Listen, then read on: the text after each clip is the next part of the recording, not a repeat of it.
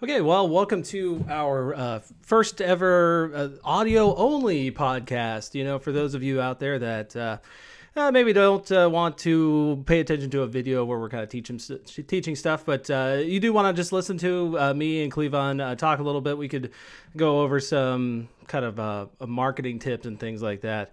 So here is my occasional co-host, Cleavon. And Cleavon, you want to come in here and actually get in front of the microphone?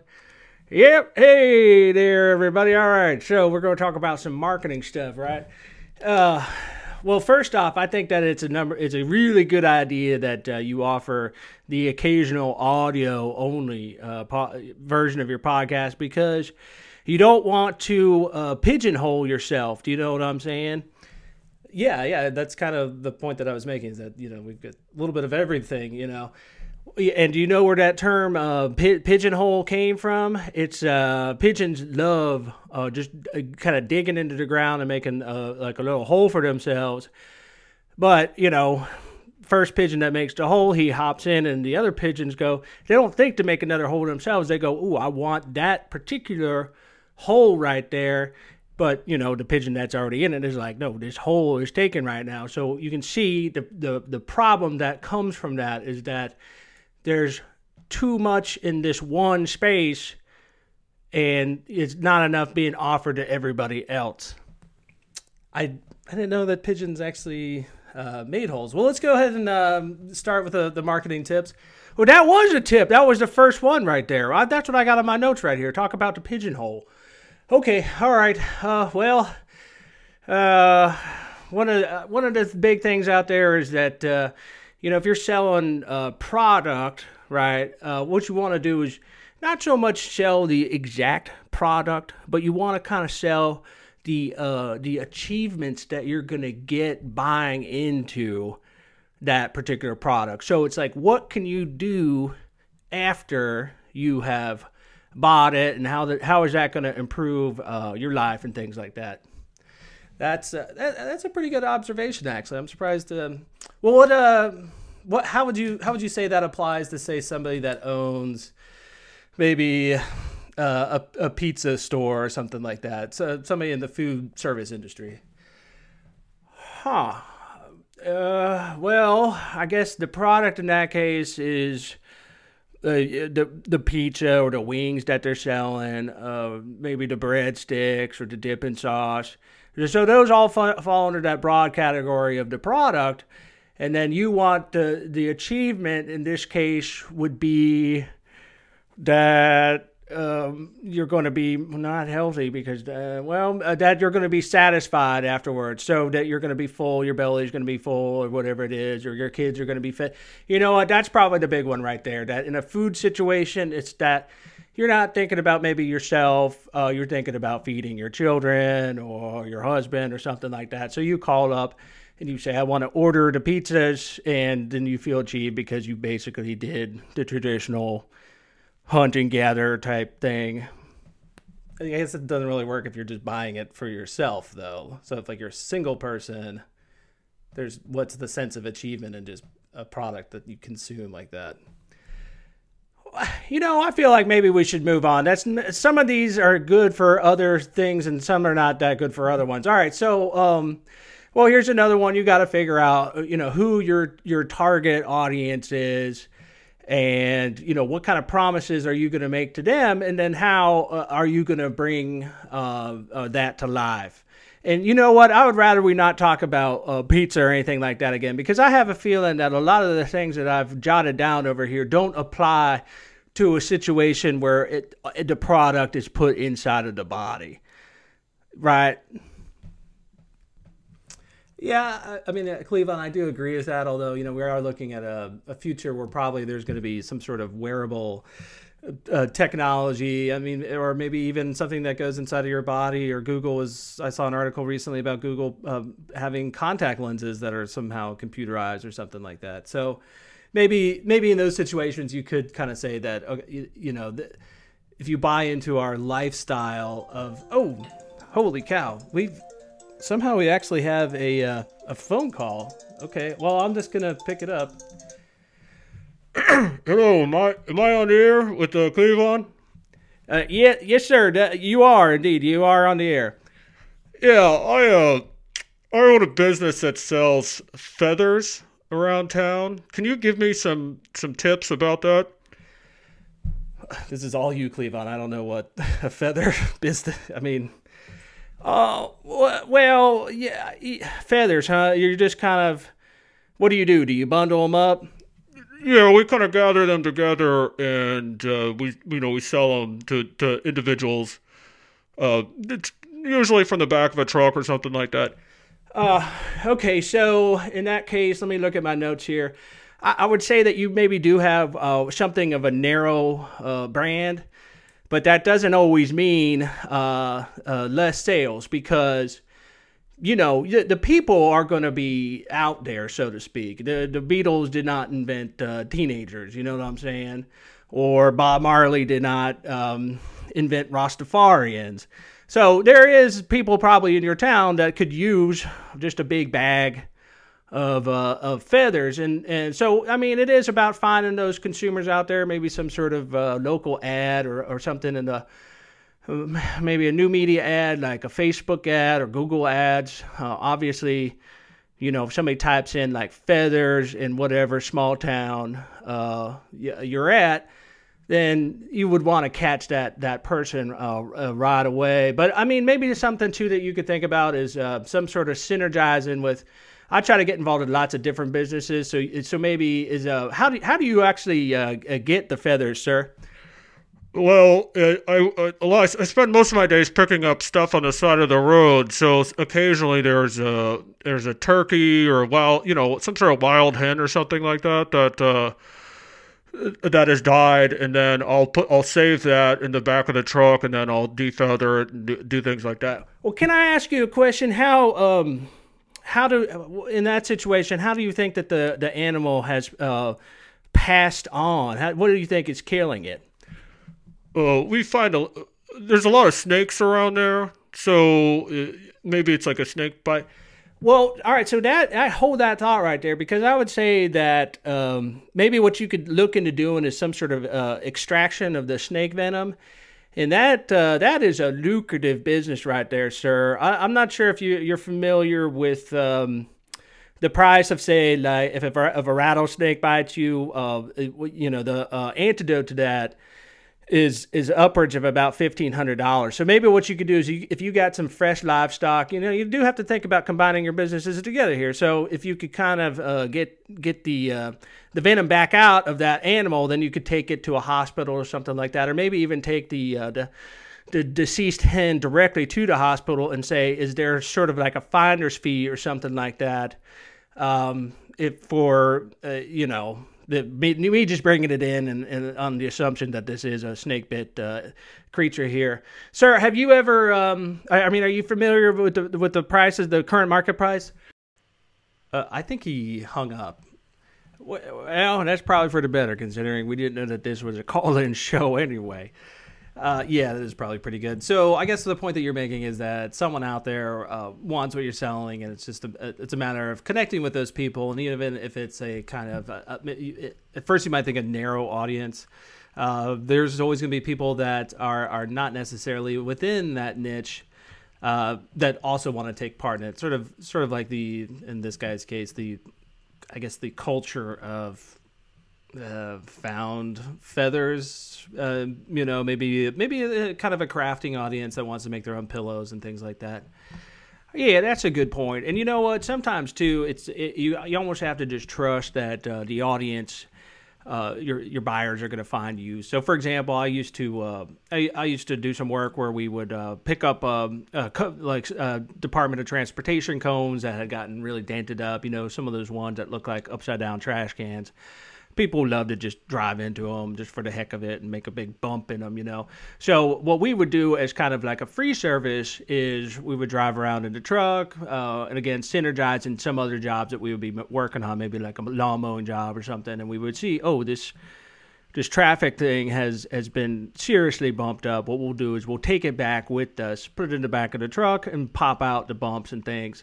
And uh, we would just kind of collect those up over time. And uh, and what you would find is is after a while, you know, you'd go to say the post office or something like that, and there would be a sign up that says, if you know anything about somebody taking, um, a, you know, these Department of Transportation cones, call us, and then that would be the number that we would um, call up because that's essentially our buyer then has come to us. And oh, you know, they of course it would turn into something of a situation when they would show up and they would say, "Oh, well, you know, you didn't really have a right to take these," but they would see, and this is a, an important part, that the product was good because in the end of the day, we straightened all of those out. So we would say, "This was a free service." we didn't know that we were doing anything wrong, but we also fixed up, fixed up your merchandise. Now, can you imagine if you had a broken down uh, Chevy in your driveway or something like that, and somebody just came along, they took it, they fixed it up, and then they got in touch with you and they said, "Do you want your car back?" I mean, it is looking nice and pretty. I, I mean, I get what you're saying, but but it, uh, I mean, and yes, the product is a good product, but it sounds kind of like uh, I don't even want to say borderline theft. I think that actually is just an actual crime that you're describing. Well, well, you know, that's kind of we're sort of mincing words maybe a little bit, uh, but uh, what we would find is that you know the uh, Department of Transportation is not the only game in town when it comes to uh, cones, and there are private companies out there that use cones. There's people that just buy them uh, to just block off the street for whatever reason, and uh, so the you know the person that we would get in contact with would see, okay, 50 of these cones are ours, but you do have 25 to you know whatever number of other cones out here that are looking pretty nice and straight, and then we would kind of make we would do like a little bit of a negotiation game. They would be like I'm going to call the police. And we would say, well, you know, we could give you for a dollar a cone. These, you know, you're going to leave here with your 50. You made that clear, but do you want the other 25? And and you'll notice a lot of times with um, that's sort of the free coupon philosophy. So if you give somebody a free coupon, to whatever it is, uh, they, they will probably leave your store with more than the value of the coupon. So they came in there to spend for free the $25 or whatever, but then nothing there was actually worth $25. So they left there with $50 worth of merchandise. So essentially, you gave them like a 50% off coupon, although it said on there free $25. And that's pretty much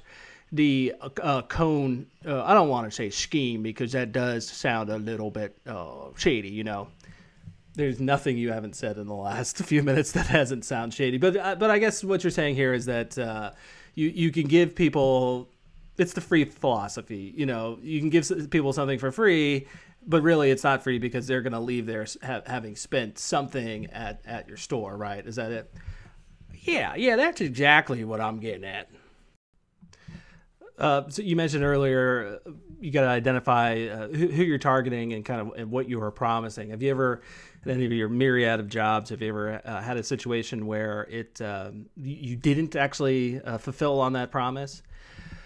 Well, yeah, you know, there's a lot of. Uh, I'm from a small town. We have a lot of mom and pop shops that will uh, crop up from time to time, especially in one location. They, they, have a lot of turnover. It's not a great neighborhood, so or, or great alley, I, I should say and uh, so we get kind of like w- one business after another coming in there. And uh, what what we would do is we would say, hey, you know, you're going to open up your store in a week or whatever. It would look really good.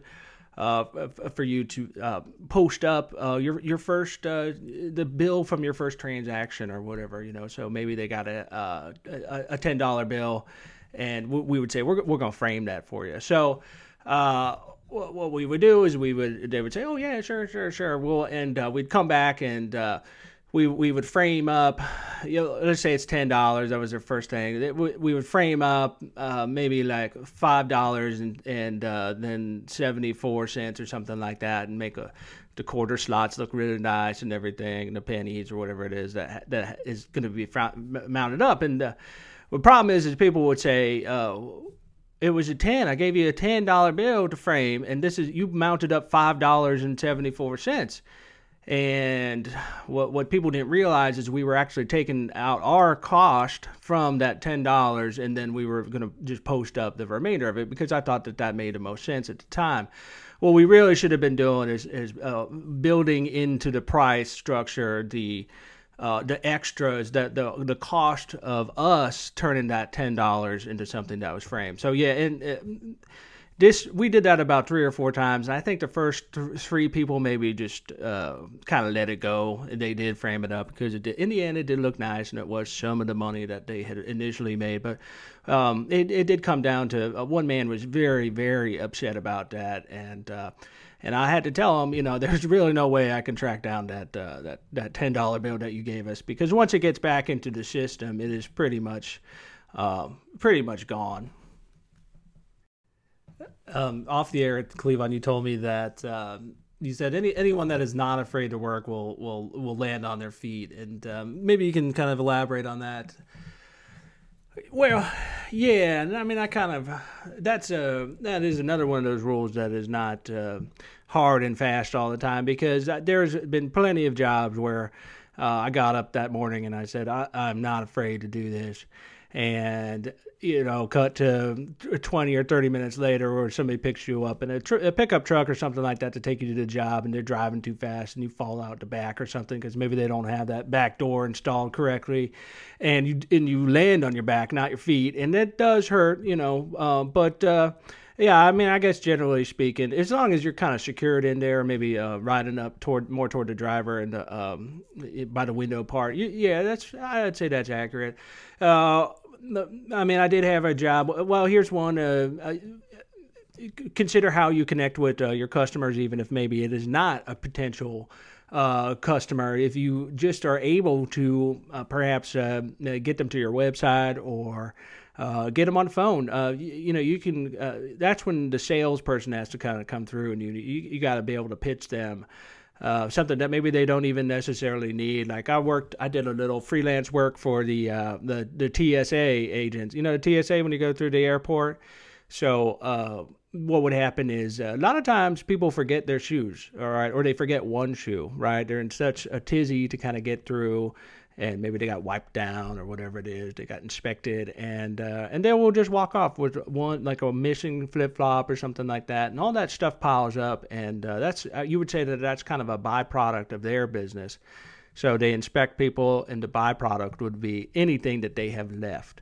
Right. And all that goes into kind of a central place that uh, anybody can just kind of go up there and say, well, this was mine. And that, and that was sort of the freelance um, angle from it. So what I would do is I would, uh, I would and essentially just cold call people and say, did you, you know, um, did you leave a flip flop or anything like that when the last time that you went to the airport? And if they did, then I would uh, ask them to describe it. And uh, you know, if you just get people on the phone long enough, it, it's kind of like, okay, well, I maybe don't have the flip flop that you were that you definitely lost, but I've got this uh, blue and green one with white stripes, and I got uh, a blue and white one with green stripes that do look pretty nice together. I could sell you them as a pair. Not always do they have the same, are they the same size?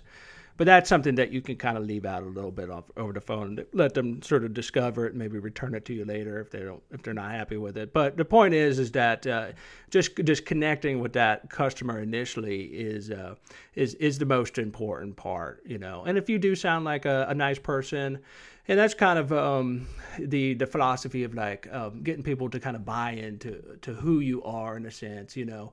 So it would uh, kind of buy into your story or the culture of me. In my case, it would be the culture of Cleavon. So you know, we I would not start off the conversation talking uh, only about selling flip flops. I would kind of say something like.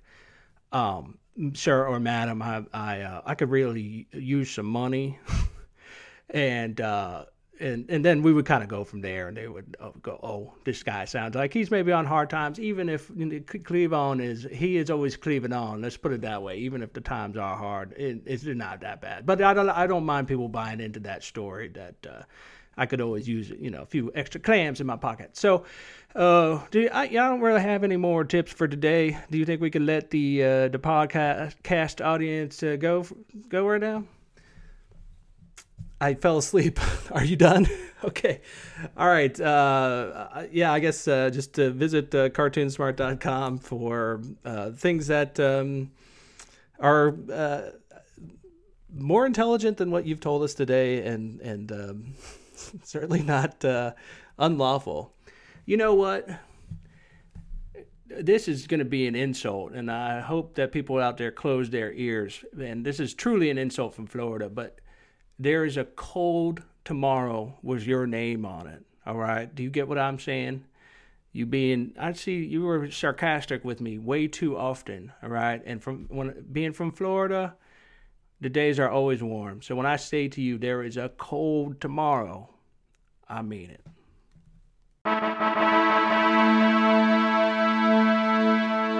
This has been a production of CartoonSmart.com. Broadcasting.